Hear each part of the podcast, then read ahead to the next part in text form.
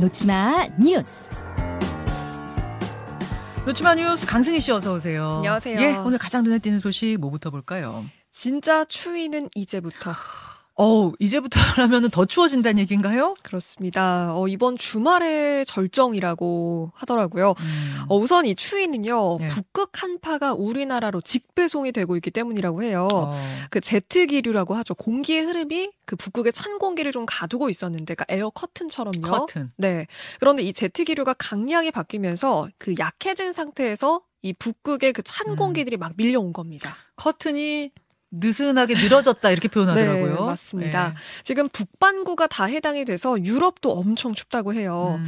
영하 45도 이하 찬 공기거든요. 그래서 어이구. 지금 11월 말하고 비교해 보면 그때 20도 넘어갈 때 있었잖아요. 예. 지금 10도 이하인데 30도 정도 차이가 납니다. 예. 이번 주말에 올겨울 최고 추위가 찾아오는데요. 서울이 영하 13도 어. 지금 예보가 돼 있고요. 다음 주 초쯤에 다시 초겨울에 예년 추, 그 날씨로 돌아온다고 하니까요. 한이 음. 추위가 일주일 정도 는 가게 될 것 같습니다. 많이 춥더라고요. 네. 어, 진짜 많이 춥더라고요. 정말 추워요. 여러분 정말 단단히 하시고 건강 조심하십시오. 다음으로 넘어가죠. 붕어빵 아니고 금붕어빵. 이거 무슨 얘기인지 알아요. 붕어빵 값이 엄청 올랐어요. 네, 지금 천 원에 두 개 정도, 뭐, 혹은 많이 주면 두, 이천 원에 세 개, 뭐, 음. 이 정도더라고요.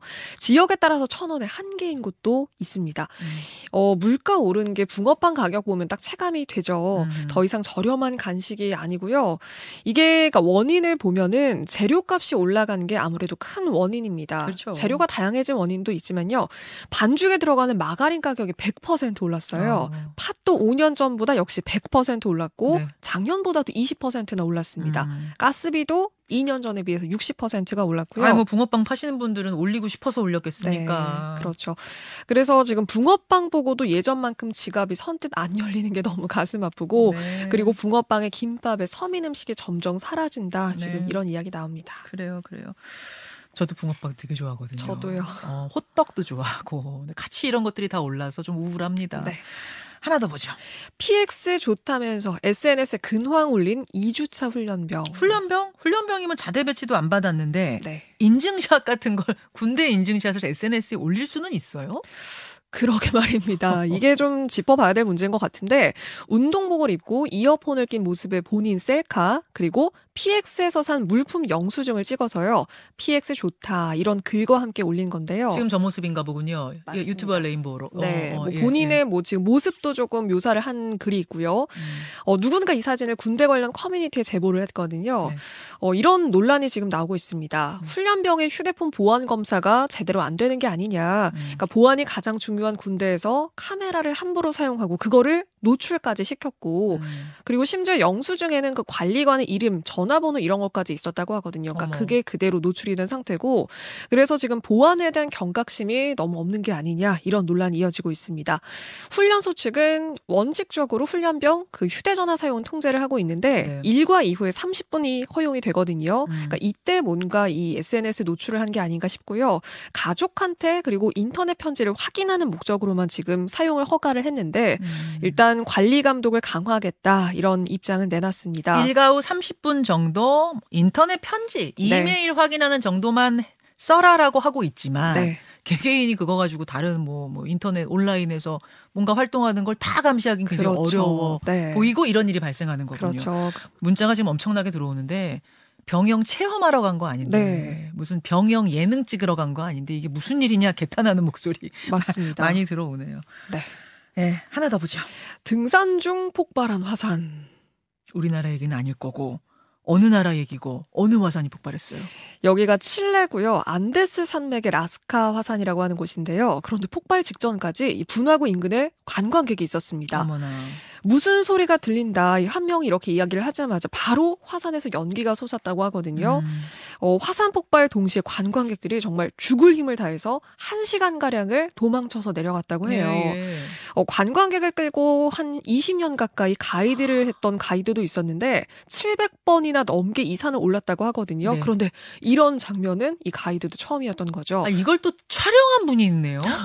어, 지금 영상 보여드리고 있는데 재난 영화 한 장면 같아요. 네. 막그 황량한 화산 산 위에서 막 사람들이 뛰어가고 있고 네. 저쪽에서는 먹구름이 벌떼같이 쫓아오고 네. 있습니다. 그리고 그 옆에 사람이 있었고요. 네.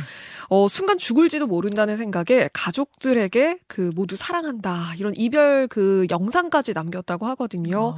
그런데 다행히 인명 피해는 없었고요. 이 영상도 다행히 고별 편지가 되지는 않았습니다. 다행입니다. 네, 칠레 화산 분출 지역 지금 지진도 났다고 하거든요. 그래서 음. 비상 사태가 선언된 상태입니다. 음, 그래요, 그래요.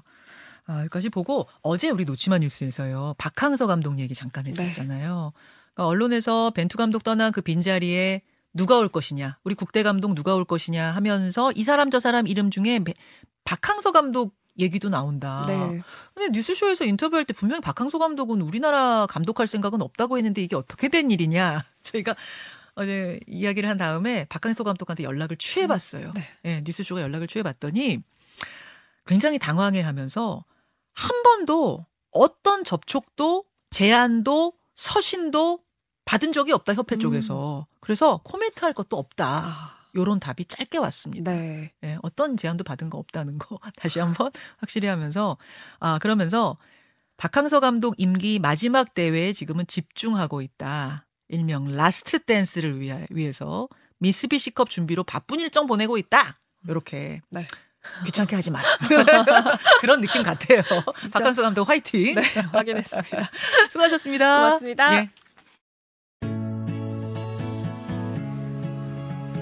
김현정의 뉴스쇼는 시청자 여러분의 참여를 기다립니다. 구독과 좋아요, 댓글 잊지 않으셨죠?